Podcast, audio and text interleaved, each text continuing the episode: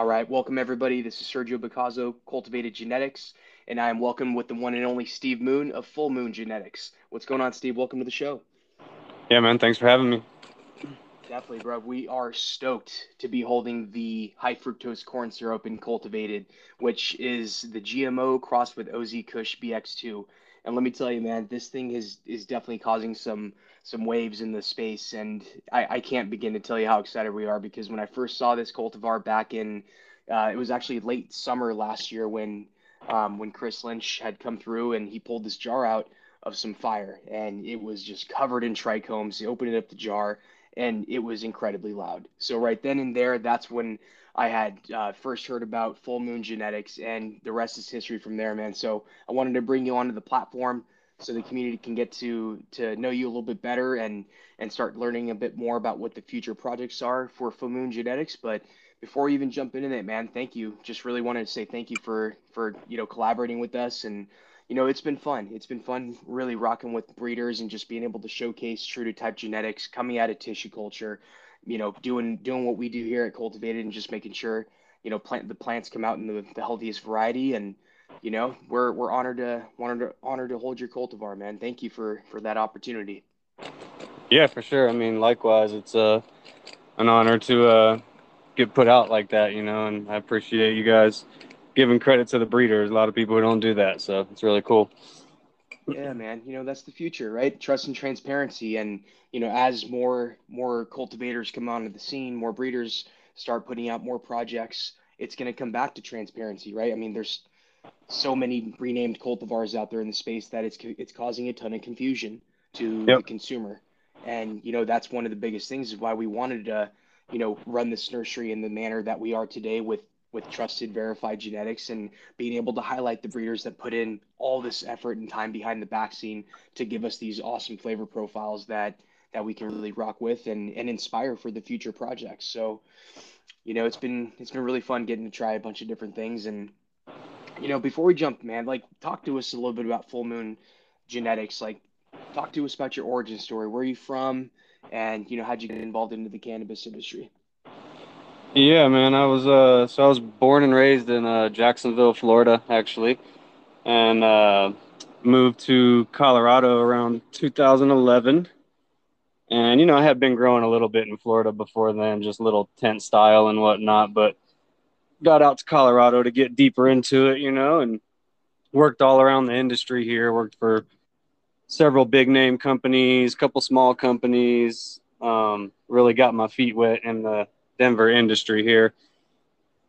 And yeah, you know, just uh, as far as breeding goes, of course, that just started as you know personal side project. I think the first one I ever did was using a uh, Chem de la Chem male from uh, my buddy Danger Ross uh, here in Denver. Um, and, you know, that was just a little side project. And then, you know, as I continued to grow more and more, I just gravitated towards that uh, candy gas type profile. And so as soon as I started coming across Sherb and Skittles and anything with that, I, I fell in love, man. So the OZ just, just, I had to go with it once I tasted it and I just wanted to work with it. And, you know, that kind of took off from there, man. Everybody seems to love the OZ crosses for sure. They're definitely flavorful, man. And, and the OZ Kush is Eddy Lepp crossed with Skittles, correct? Yes. Yeah. My, uh, my other homie here in Denver, uh, TH Caesar, I think he was the one who originally got some of those seeds from Dying Breed when they were first released. And uh, I think he passed them out to a buddy here in Denver. And then we also had the uh, Peach Oz from them as well. So that's what the BX1 is. Is it's the OZ crossed to the uh, Peach Oz, which I think is Peach Rings crossed with the OZ Kush as well. I love that peach rings, man. Super super fruity terps, but she's got this this awesome sour tartness behind her too. That's definitely, man. You, you see it, it, it comes through in in some of the crosses. I'm actually twisting up a, uh, a OZ BX2 pheno right now, and it's got a little bit of that peach in there. Mostly Skittles and gas, but a little bit of the peach comes through. We're at a unique part in the industry trend right now where candy gas is definitely, you know, predominantly being, uh, you know, requested, and you know, a lot, a lot of the lemon cherry gelato and you know, rainbow belts and everything that's kind of got this this candy gas profile. Yeah. Obviously, you know, like the white runts is, has been doing really well. Mm. Um, so you double know, edged sword, man, because you know there it, there's getting to be a lot of it out there, but it's good. Everyone loves it. You know, all the gelatos and runts crosses. I mean, it's it's getting watered down in a sense, but there's a reason it's as popular as it is. You know, people just love that profile. it definitely transfers well too. You know, and that's that's one of the biggest things why we see such a such a crossover to multiple hybrids is because you because honestly that that terp that trait definitely crosses over and mixes well with other with other characteristics. Yeah, But definitely. so Steve, where where do you see? Let's look into the future here, right? Because obviously trends happen. You know, we're starting to hear some demand for bring back OG, right? Give me more OG back into this lineup. We're tired, or we need a little bit of variety. Like, where do you, where do you see the flavor profiles going from a breeder's perspective? What do you want to start working on um, to get in front of that? Um, I mean, yeah, I agree with you. I could definitely see OG making a push. I mean, I never stopped like an OG. That was part of why I love the OZ. It's got that perfect blend, you know, of the Skittles and OG. But you know, I could definitely see it coming back, especially in some crosses. People love the Triangle Kush. I know, I know the guys that are behind Triangle Kush are making a push in Florida right now. I think they're going to have a facility open here soon. Uh, the TK Origins guys. So people love the Triangle, man. That's that's always going to be there. And I don't know, like me personally, I love cheese, man. I would love to see some real deal UK or Exodus cheese come back. It's it's hard to find the real deal though. Mm-hmm. Def, it's definitely a, a very unique terp to come across these days, and I think I, I had seen something that Compound was working on. I believe it was a rainbow cheddar recently, or Yeah, one of their okay. R&D rooms. Uh-huh. And yeah, it's it, it's exciting. Yeah, some of these funkier profiles. That's actually what what caught my attention with the high fructose corn syrup, right? That GMO funk really stood Yeah, out amongst the other packs that I was smelling, and it's. I mean, shit, man. Like it's one of those things that just when you open it up, it just it permeates in the room, right? Punches your nostril and just really, you know, almost has to. It, you almost it's almost a tear jerk. You know, it's like damn, pungent, and I and I missed that. So Yeah, you know, obviously GMO has definitely been one of the most you know um, sought after cultivars, you know, for washing purposes. And you know, papayas, you know, GMOs, all of those do great in wash having sure. this having like the forward thinking notion like how do we continue to find cultivars or, or genetics that a wash well and smoke well at the same time and i think that, that it's difficult to find find some that do both have you come across any that are that are trending in that direction Yeah, I mean, uh, as far as wash and smoke, well, I mean, obviously GMO, people love the GMO. I personally am not the hugest fan of like the GMO terp profile, but it is loud and I love that it washes good. And I mean, people love it, so it was a no-brainer when I was, you know, throwing a group together to make the crosses. And I've definitely seen some killer progeny out of that cross for sure that definitely washes and tastes really good. I love um I love the strawberry bonanza that I have too, and that washes really well. It's got that Strawnana in it, that 14er cut from uh, here in Colorado, and that does really good returns on the wash, and it just tastes like a strawberry banana smoothie, you know, on the mm, smoke. It's delicious. mm. love that man yeah I'm, I'm i'm a fan i'm a fan of the fruity smoothies terps man that's that's definitely Yeah. So you know, like you said, any of the papaya stuff, you know, is definitely definitely good for washing. I've got a uh, straw guava, so anything that's got that Strawnana in there seems to wash really good. Um, Tropicana, I think Tropicana stuff washes really good. I've got that uh, Point Break from uh, Surfer Seeds. I think it's the Tropicana wedding cake, and that one does really good too. But yeah, I mean, it's just a matter of being able to test. You know, you've got skill to do that type of testing on. You know, as far as washing, you know, and and finished product for flavor, and then you'll find it. It's out there.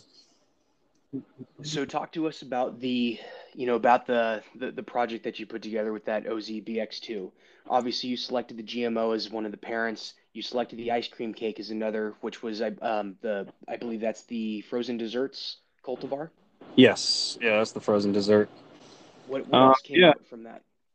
Uh, so yeah, I got a few other ones. The, like I said, the strawberry bonanza, uh, strawberry bonanza, HFCS, and frozen dessert are definitely the most popular from that line. Um, I did the Tropicana as well, Tropicana cookies. Um, I crossed uh, Power Nap. We had a pretty nice Power Nap cut from uh, Sin City, which is another one that actually washes really well. Didn't have the greatest terps on its own, but the progeny from that, you know, picks up some of the candy terps from the BX2 as well. Um, and then I have a few that I just didn't release because, like the Skittles, like I crossed Skittles to the OZ BX2, and that's a pretty crazy one. But Skittles just doesn't breed the best, and there were a lot of pale seeds, so I didn't want to release that. But you know, I've been hunting through some stuff myself just to work some things further that I may have not released to the public. You know. That, that's very admirable. Let's talk about that, Steve, because I, I think when when we start hearing you know certain certain trends with uh, you know with, with, small project breeding, and then you start to see different different traits or different things that you don't want to put out as a breeder because that's reputation. Obviously, you know germination yep. rates can be challenging. You know, weak progeny is definitely something that you don't want your name attached to. Can you go through the process that you have when you are selecting progeny? How many plants do you actually go through from the hunt side? Yeah, so I mean, I, I usually like to at least run one full light of, of whatever the cross may be. And in my style, I like to do about nine plants per light. Um, and that's at the very least, you know, sometimes I'll, I'll try to run a little bit more than that, but yeah, man, digging through the progeny, you know, and then it just, I like to make sure things are stable. Obviously, you know, I don't want to put out anything that's going to have any herm issues. And I've personally never had any germination issues with seeds that, you know, look the part, that are nice and dark and tiger striped. If they don't look like that, I won't release them. You know, I'd just rather play it safe. Um, you know, I know it's easy to make a quick dollar in the breeding industry, but I think it's better to play it safe and kind of just build a solid foundation to work upon. Um, and you know, when it comes to selecting progeny, like I've been finding some killer keepers myself, and just I'm thinking about releasing keeper cuts, like breeder cuts. You know, mm-hmm. um, and you know selecting progeny i feel like all comes down to personal taste you know on on on a strain. You might want something that's more dominant towards the female or something that's more dominant towards the male on on any given cross. I love i love talking about the male selection process. What do you look for in a strong male? So plant health plant vigor you know first and foremost. Um and you know i'm once you get familiar with seeing what that plant looks like and what to expect as far as whether it's dominant on the male or female side, then you know you can pick based off visual and then flower them out, man. If you can flower the males out, that's always best. Always best to see what they can do when they flower. I mean, you can always do some stem rub and stuff like that in the vegetative state. And you know, I kind of like to look for ones that hold off on on showing male characteristics. You know, you don't want those ones that bust too early. So you, know, you got to hold off for those strong ones. What kind of grow do you do you have in there? You mentioned you're running about nine plants per light. What kind of substrate you running? I've always been a coco fan. Um, you know, I've I've done a little bit of it all in the past. I've done Rockwool for sure, done a lot of soil, but I love coco. You know, if I can go with like the charcoal uh, coco cubes, then that's awesome. But I love Tupur as well. I've run lots of different brands of coco. Um, but yeah, I've been playing around with some LEDs lately as well. Um, I got a little side by side going with some Lux and some ThinkGrow lights right now, just to kind of see what they do on the side by side test. Nice. How far are you into that comparison?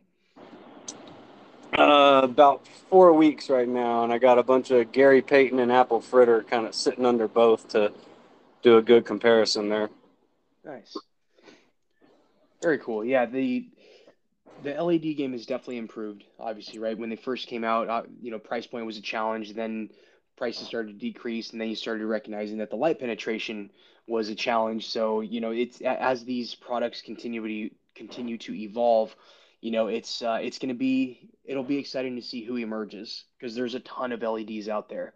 You know, and, oh, and it seems like they're crazy. all seems like they're all selling the same diodes. You know, just different different packaging from from you know China yeah, manufacturing, but a hundred percent. I've you know I've tested quite a few brands between me and you know friends of mine around the industry, and yeah, like you said, it's I think everybody's rocking you know Samsung and Osram diodes, and and you know, they're the price point's getting cheaper and cheaper, and some people say there's a longevity difference there between some of the pricier ones and the cheaper ones, but they all seem to be doing the job, man. And it's crazy to see where that technology has come in the past, you know, five years, and I can't imagine where it's going to be in the next five.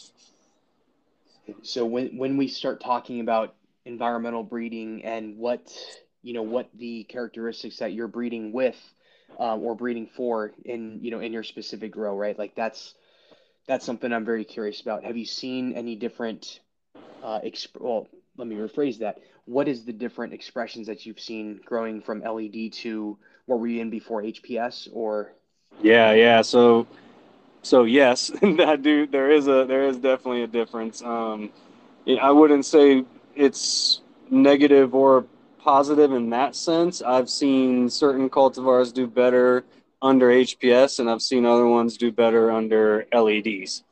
Um, but yeah, when you're you're hunting phenos, you know, it's it's yeah. Right now, I'm hunting under LEDs, so if you know, it's I guess it's best to let that be known. And if somebody were to take that same phenotype under HPS, they they might see you know slightly different bud formations and and you know terpene expressions and whatnot. I've, not drastically different, but I have have seen some differences when I've had friends who find keeper phenos under HPS and then I run them under LED. I mean, they still do great, but just looks different, you know? Yeah.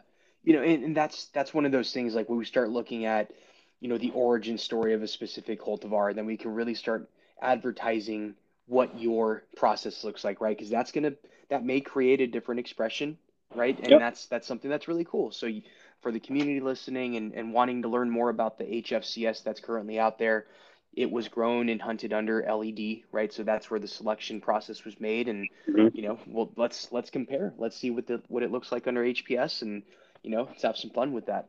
For sure, definitely. So the HFCS, high fructose corn syrup. Tell us a little bit about this. Is uh, let's start off with the the veg. How how does she behave in veg? Is she fast veg, slow veg?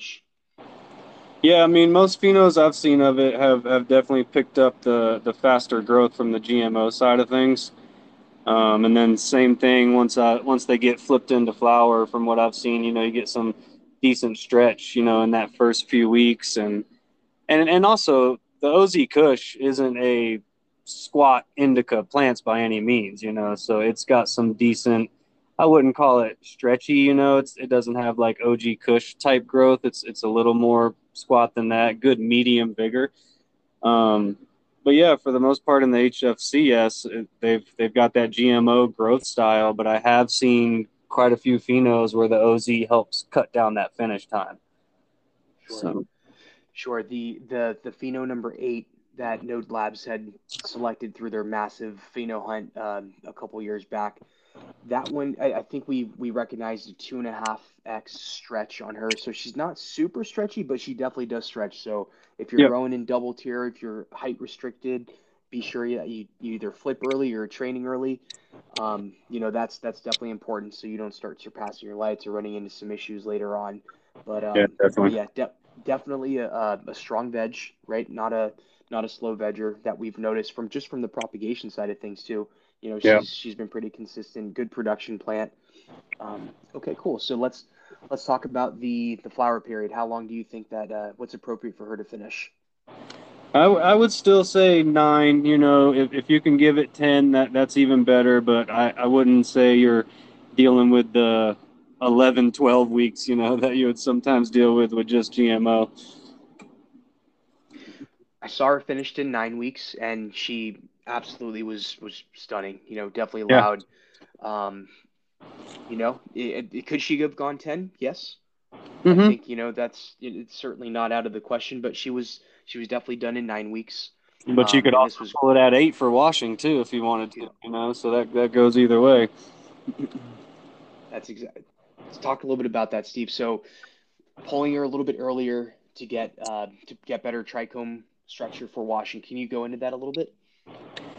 Yeah, I mean, um, mainly too for what I've seen uh, personally along the lines of rosin too is the color difference, and I know people love when it's that white. You know, even when it gets that dark gold, not even dark, but like a golden yellow. Sometimes your super heady people get picky, man, and everybody just loves the whiter it can be, the better. And I've found that when you pull them a little earlier before there's too many amber trikes that you can get that lighter color on the rosin. It's just beautiful. That's dope, dude. I appreciate you sharing that. That's interesting. Yeah. And good. Yeah, we're, we we we keep getting a lot more requests for hey, give me something that washes well. You know, and this again, like a lot of the GMOs, um, definitely have showcased that they have decent returns. Have you seen any return numbers on on this particular particular uh, cultivar?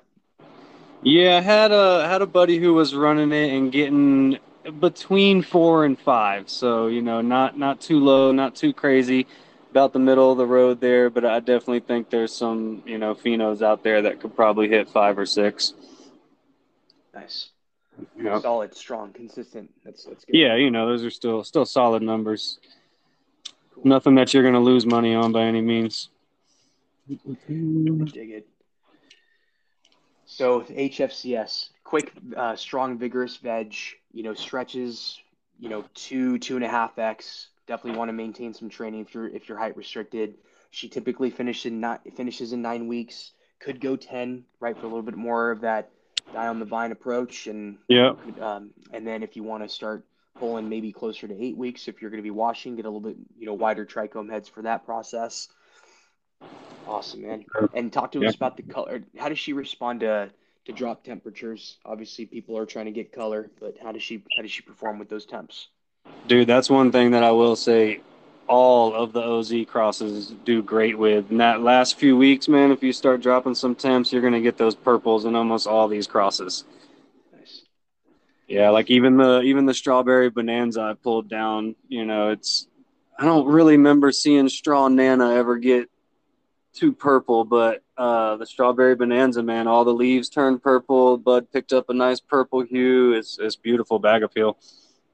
What's what what is your approach for drop in temps? When do you start that process and how low do you trickle down to? Um, not till like the last few weeks. I like to I like to try to ride the the VPD curve pretty hard, and especially with the LEDs, I'm able to run even a little bit higher temps. Um, but you know, I'll get down to 70 or so in those last few weeks. I don't like to get too too cold though. You know, sometimes high 60s at the most, and and it'll you'll see those purple hues. Um, is high 60s, low 70s during the day or the night? Yeah, during the day. Okay. Uh, yeah, definitely the the batch the batches that I've seen come out of R and D definitely had wicked wicked bud color. I mean, the calyxes were damn near black, but they were so frosted out it was it was hard to even see how dark it was. But you know, once I got them under the scope, wicked, yeah, for sure, wicked color. Yeah, I mean, I'm usually starting around 80 degrees, a little bit higher in those first couple weeks, and I'll just slowly creep towards 70 towards the end. And you know, if I can get 68 or something, that's nice too. Sure. But I don't, and I don't do any of like you know, there's some people who put ice on their plants and all sorts of stuff like that. I, I don't know if you pull some of those crazy tricks, you might even see some crazier colors. you know, there's there's definitely tactics and tricks out there for sure. I just, you know, me personally, I like to like to just like like you said, ride the VPD chart and not not go too aggressively towards the last couple of few weeks. Yeah. But um, but yeah, man, just that's good. But yeah, this this specific cultivar, the pheno number eight that that node selected, definitely has um, excellent bag appeal when when treated and handled correctly. For sure. Steve, let's talk about the the future projects. Like, what what's exciting you? What are you working on, working towards? And uh, yeah, man, what, what do you what do you got in the bank? Yeah, so I mean, I've been thinking about that a lot myself lately. I just uh, got back to Colorado. I was out in Oregon for a couple years, so I just got back to Colorado. Been here about six, seven months now. So trying to get everything back up and going. Um, but yeah, man, I keep getting a lot of requests for FEMs, and I've got this really nice cut of the OZBX2. It's actually a cut that uh, this company Jive Cannabis out in Oklahoma found, and then they got it back to me, and it's it's amazing, man. I'm actually smoking on it right now, and I'm thinking I might uh, reverse that and uh, give the people some FEMs because I get so many requests for them it's it, it's wild. I'm, I'm sure you probably saw the, you know, the DEA, um, their interpretation of, you know, hemp and cannabis seeds and all that stuff.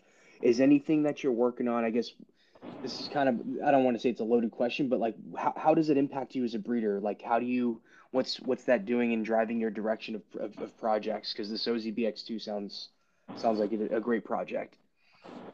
Yeah, I mean, honestly, that's that's such a recent news. I don't really know how that's going to affect things. I mean, I'm I'm working on as we speak. I'm working on getting some of my seeds in a couple of the hydroponic stores here in Colorado. Um, but yeah, it's going to be really interesting to see what that opens up. You know, I think we were discussing uh, the other day that I don't think dispensaries are going to be allowed to sell them, are they? Not not that I know of. From I think the interpretation is if you're holding cannabis licenses, you cannot, te- you know, quote unquote, sell hemp products as okay. well. Yeah, yeah, but I mean, if they're going to be allowed everywhere else, it's going to blow the market up even more than than what it is. You know, can I have a kiosk in the mall and go sell some seeds? Like, you I know, imagine there's going to be some sort of a hemp registration, right? Like if you can't just start growing hemp, I think you got to go through the process and get, right. you know, license yeah. for the hemp bureau or whatever it might be. It's you're right. It's just such new news, and I, I don't want to. But everybody sells like hemp CBD products, you know, lotions and tinctures and stuff. You can find that at the at the corner store. Sure, sure. No, that's a great point. So and is that where it's... seeds? Is that where seeds and you know potentially tissue culture are going to be heading? Is you know you can find them anywhere basically. Yeah, I mean, and and there's good and bad to that, you know. yeah. So we'll we'll see, man. It's going to be interesting. The the cannabis industry inter, industry is always interesting as is. You know, things are changing every year. What brought you back to Colorado? You were in the Portland, or I'm sorry, the Oregon market for a while, and now you're back in uh, back in Colorado. And what, what's what's the biggest, uh, I guess, the biggest differences that you're seeing in those two different markets? Um, in those markets, man, I would say that Oregon is a little bit behind Colorado as far as you know the the industry side of things is concerned. I mean, even with like the types of products that you're seeing, especially along the lines of extracts and just uh, the the consumers and bud tenders kind of being educated on what's new and what's hot. You know, it, it kind of reminds me of Denver. You know, back shit, I don't know, 2015 or so. You know, it's kind of like that, and a lot of people. Oregon gets a bad rep for there being a lot of bad weed out there, and there definitely is, but there's also a lot of good weed too. So you just got to know where to look for it. Um, but yeah, the Colorado market's just further along. It, it's it's been in the game longer, obviously. So it's it's cool to watch places develop, you know, and kind of play catch up with where other places are at. Yeah. So so with the so with the projects that you're going to be looking to move forward, you know, down the road on, you got the OZBX2, and what else? What what would you like to see coming back around from a flavor profile? Where do you want where do you want to trend the market towards? Man, I, I keep leaning towards cheese right now. I've really been after a legit cut. So if anybody out there knows where to hunt one down, let me know. I've actually got a uh, a tester in flower right now that is supposedly the UK cheese cut, but there's we all know how that goes. There's a lot of mislabels and stuff out there that isn't actually what people say it is. So, but if I can find it, man, and bring some some real deal cheese back to the market, I think people would love that. That's it. Familia listeners, please hook Steve up with the good cut of some cheese. get that out. I know there's already a. Uh, I think they're actually a brand out there in Cali. The uh, the Zitos. I think it's actually a UK OZ cross. Okay. Uh, you know, maybe man, you know, something like that with the UK and create a little UK BX1 action there, and then who knows where you could take it after that. That's it power of collaboration, man. That's what this platform's for, right?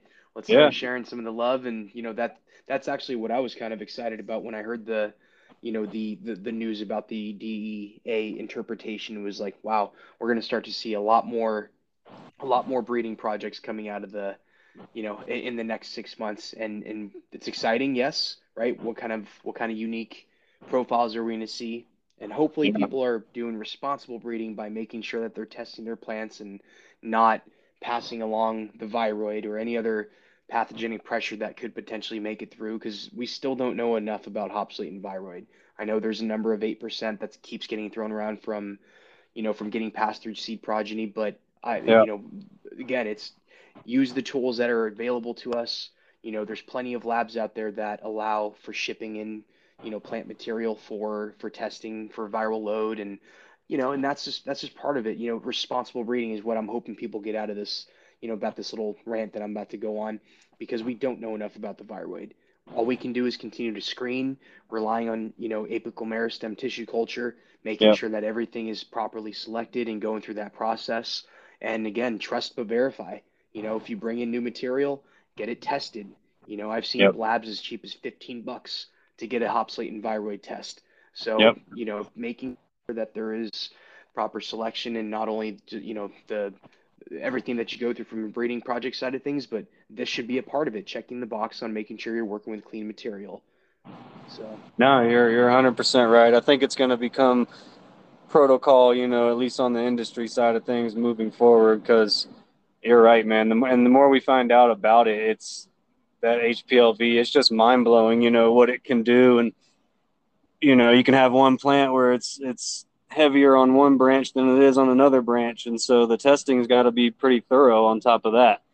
And, you know, it's, I know there's some labs out there doing it. There's a lab here in Boulder that does it. And I think they're actually working on some in the field testing that isn't going to be too expensive. So, you know, those will be game changers for sure. And and yeah, you're right. You know, the fact that it's a it's a viroid and not a virus, you know, it can be passed down to the seeds from what I'm hearing. So yeah, definitely interesting. that, that that's it, man. So, you know, the more the more resources that we can share with laboratories that are offering, you know, affordable pricing on their tests, you know, there's no there's no excuse nowadays is kind of what I'm getting at. It's part of the protocol, you know, Yep. and and we and whatever whatever the testing protocol looks like, you know, and that's that just goes back to clean practices, right? Don't you know, think about cross contamination. You know, any sort of plant sap that gets on your hands or your shears needs to be Mhm. cleaned off with at least, you know, 10 to 20% bleach, you know, Yep. soak and agitate for 30 to 60 seconds, you know, or Virkon S, 2%, 2% Virkon S is is a very good sterilizer because again, man, isopropyl Yep. alcohol is not going to sterilize or clean the viroid, Dude, isn't right? isn't that a game changer? I mean, talk about SOP protocol across the industry. I mean, alcohol has been used for everything, and all we've been doing has been spreading it. That's it. It's yeah, it's a it's, it's a buffer for it, you know, it's actually making it thrive easier and spread, you know, spread easier, I should say. So, yep, but you know, crazy. that's that just goes back to, you know, having having clean practices and, and really having a culture of of cultivation, you know, associates that understand the nature of how severe this thing could spread um, with with careless behaviors and having multiple sets of shears out there and having, you know, strict protocol, especially when you're dealing with mother stock or or breeding material, right? Like this this is really where it comes back to, you know, being a responsible uh, you know, cultivator or breeder in that that regard. But yeah, man, Yep. it's just it's gonna help prevent spread and and release of new viroids or viruses along the way. Like right now, it's hop latent viroid. What's coming down the future, we don't know. All Yeah, can do is set exactly. I think just just touching the tip of the iceberg, you know, with the, the actual science and data that we're we're collecting now on, on cannabis is just, you know, like you said, who knows what's next? You know, I think we'll probably just continue to find more viruses and, and things, unfortunately, but you know, we'll have to figure out how to deal with them. Yeah. Well, I think this is a good wake up call for us, right? We all should be practicing, you know, uh, clean SOPs and, you know, treating treating the grow room like a temple and not letting anybody in your grow room or, you know, having having uniforms and having foot baths and proper, you know, just proper cleaning and IPM because by, you know, vectoring, right? When you start talking about, well, dirty shears, yes, that's one vector, your hands are another vector. Then you Yep. start talking about pests that transfer viruses and viroids, right? Like anything that's going to be chomping away at that that plant material that can get sap on it and goes to another plant, you better believe that's going to tr- have the ability to transfer uh, a pathogen, like the, Yep. the hop latent viroid. So fungus gnats, thrips, spider mites, you know, aphids. Yes, you know, and that's that's one of the biggest things is people think that they can outgrow the viroid. No, man, it's it's in there. It's it's in the RNA of the plant. So it's, you know, as long as that sap is getting transferred to, from one plant to the next, and you know, uh, there was recent studies showing about water transferability. You know, obviously, if you don't have a high enough level of sterility or um, oxidation, oxygen reduction potential, or ORP, is what we use in our in our deep water culture setup, right? Just to make sure that we have a high level of sterility, um, Right. because that is, you know, that's one of those things too. You know, just making sure you're not cross contaminating along the way of of your garden. But again, this goes back to responsible breeding. We just went down this rant, so people that are hearing this and you know do have access to more seeds and other great genetics out there that they do make these responsible practices and and and that'll help set up the future for really good crosses coming out. For sure. I mean, the more we find out, the the less and less room there is to hide shitty growing. You know, you won't you won't be able to keep cutting these corners. It'll show. It'll show. This is this is the development of the craft industry, you know, and that's that's what we're focused on is really finding unique flavor profiles, strong yielding plants, you know, great vigor, obviously from the veg and the whole selection process. You know, like it's it's going to be really fun to watch how the Yeah. selection and how how how Full Moon Genetics as a breeder is going to be identified with certain traits that you're always seeking and hunting for, because that's really where I think the consumer will begin to gravitate towards certain you know certain uh, you know certain breeders that have their you know similar tastes and profiles and Yep. that's what's up man. That's what i'm excited about. That's also why i enjoy doing this you know these type of uh, th- these type of discussions so people can start to learn more about you as a breeder and again to gravitate towards your products when we bring them in and, and get them out in the space Yeah, that's awesome, man. I, I really appreciate it. Can't thank you guys enough for help pushing not only the HFCS out there, but just, you know, my brand as well. That, that's really cool. that's right steve well welcome to the cultivated familia brother it's uh, it's truly an honor and a privilege and yeah man looking forward to see see the community rock with the hfcs out there and you know we'll we'll see what's coming down the pipe next from full moon Yeah, man. I'll, I'll definitely keep the candy gas coming for everybody. Heard it first. There you go. Well, Steve, thank you again for joining us, brother. Appreciate you. Keep up the good work and and be well, man. We'll talk to you soon. yeah, man. Thanks a lot, man. Take it easy. Take care.